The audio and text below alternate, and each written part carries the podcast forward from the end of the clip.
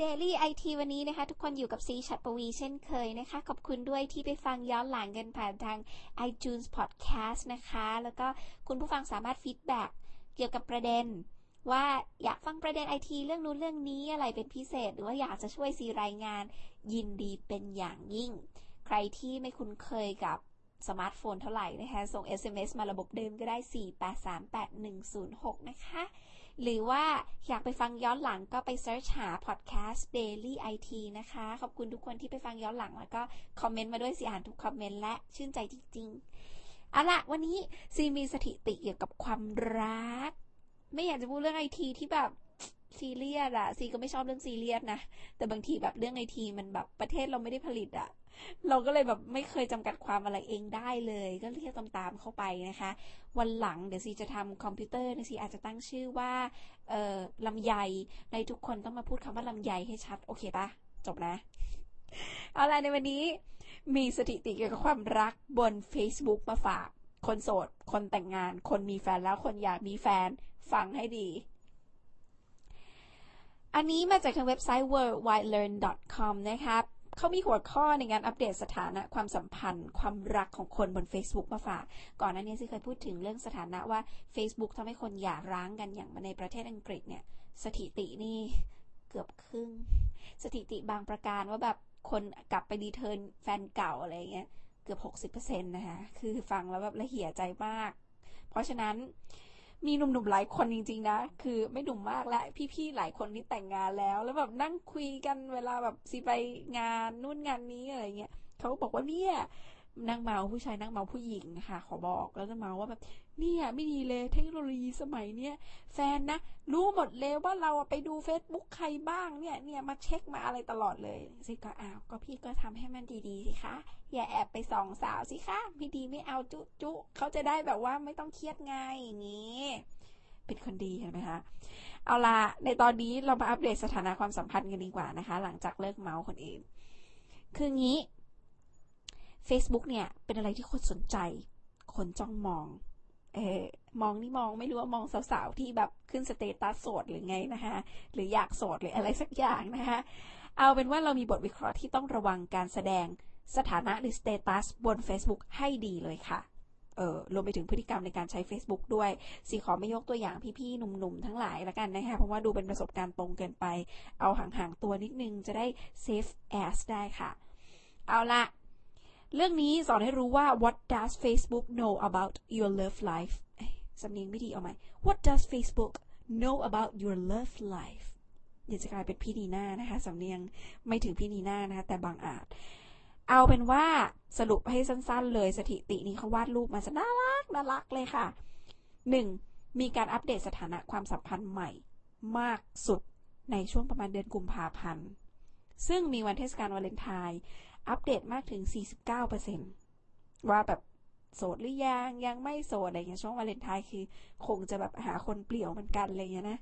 ส่วนช่วงเวลาแสนเศร้าอกหัก ที่อกหักเยอะสุดคือช่วงไหนรู้ไหมคะช่วงฤดูใบไม้ร่วง แต่เผอิญเสียใจด้วยประเทศไทยไม่มีใบไม้ร่วงเลย เนาะ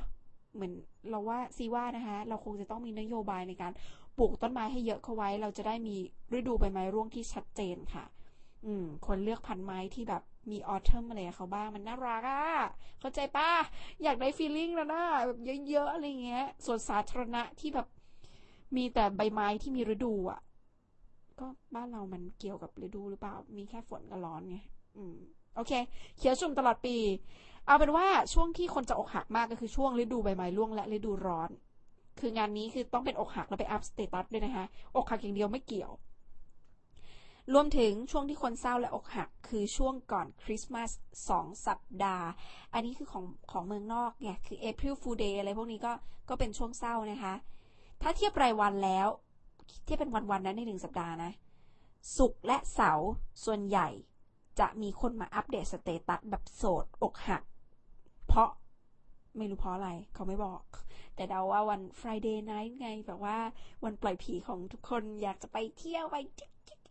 อะไรอย่างนี้ เออ ก็เลยต้องขึ้นสเตตัสโสดไม่โสดไม่รู้อะไรเงี้ย ไม่รู้นะคะใช่หรือเปล่านะคะซีก็ไม่ใช่หนึ่งในกลุ่มนั้นน่ะอย่าเหมาเขานะ เอาละและนอกเองนะนอกจากนั้นพูดไม่ชัดเลย สถิติกลุ่มความสัมพันธ์บน Facebook ในปี 2012 นั้นพบว่า ส่วนใหญ่ค่ะ คนโสด มาเป็นอันดับหนึ่งอ่าปี 2012 จะมีคนโสดเยอะกว่านะคะบน Facebook นะคะ หูหูพึ่งกันเชียว ลองลงมาคือคนแต่งงานแล้วเป็นอันดับสอง ส่วนอันดับสามกำลังดูดูกันอยู่ seeing each other คือดูความสัมพันธ์กันอยู่อ่าจะเป็นลักษณะนั้นคือคุมเครือนั่นเองอะว่างั้นเถอะ ส่วนปีที่แล้วคือปี 2011 มีการอัปเดตสเตตัสเป็นโสด 37%ในขณะที่เปลี่ยนไปช่วงดูใจแอบกักดูใจความสัมพันธ์ 25%ส่วนแต่งงานไปแล้วคือ 21%นั่นดี อืม น่าแปลกใจที่สมัยนี้คนโสดมากขึ้นเพราะ Facebook หรือเปล่า หรือแอบมาโสดมาหาคู่ก็เลยมาเล่น Facebook จิตมนุษย์ดีไซน์ยากแท้อย่างถึงจริง ๆ พูดเหมือนคนปรงแล้ว เอาเป็นว่าสุดท้ายนี้คนอกหักส่วนใหญ่จะเปลี่ยนสถานะความสัมพันธ์ใหม่ทันทีค่ะ คืออะไรโสดแล้วรีบหาแฟนเหรอ หรืออะไรคะอันนี้ช่วยเคลียร์สินิดนึงนะคะซิก็เดาว่าประมาณนั้นคือ โสดแล้วดิฉันขอประกาศอยากบอกอยากโสดค่ะ อะไรเงี้ยเหรอ อืม อยากบอกแล้วโสดแล้วนะเธออย่างนี้ ก็เลยมาอัพ status ให้โลกรู้เผื่อว่าคนที่ follow คนที่เป็น friend หรือ friend ของ friends จะเห็นว่าฉันนั้นโสดประมาณนั้นปะ ก็มาเปลี่ยนความสัมพันธ์กันเกือบครึ่งอะค่ะ38%ก็เยอะเหมือนกันนะ ปิดท้ายนะคะ ก็มีผลวิเคราะห์จากทางมหาวิทยาลัยวิสคอนซินนะคะบอกว่าถ้ารูปโปรไฟล์โพสต์เป็นรูปคู่ ทุกคนจะเดาทันทีว่าเป็นแฟนกัน อันนี้แง่ปะ คือรูปคู่ส่วนใหญ่ก็คงแบบไม่ค่อยมีใครน่ารักแบบเอารูปพ่อแม่ลูกมากนัก ส่วนถ้าเป็นผู้หญิง เอ่อถกเถียงกันกับคู่ของพวกเขาผ่าน Facebook แนวโน้มความสัมพันธ์ก็จะแย่ลง อืมอืมอืมอืมอืม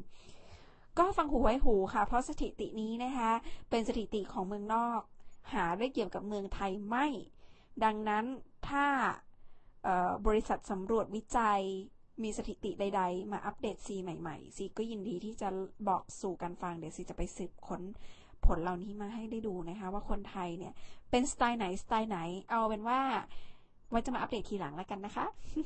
ไปฟังย้อนหลังได้ผ่านทั้งพอดแคสต์ค่ะ แล้วอย่าแล้วอย่าลืมแชร์นะคะ พูดติดกันเลย สวัสดีค่ะ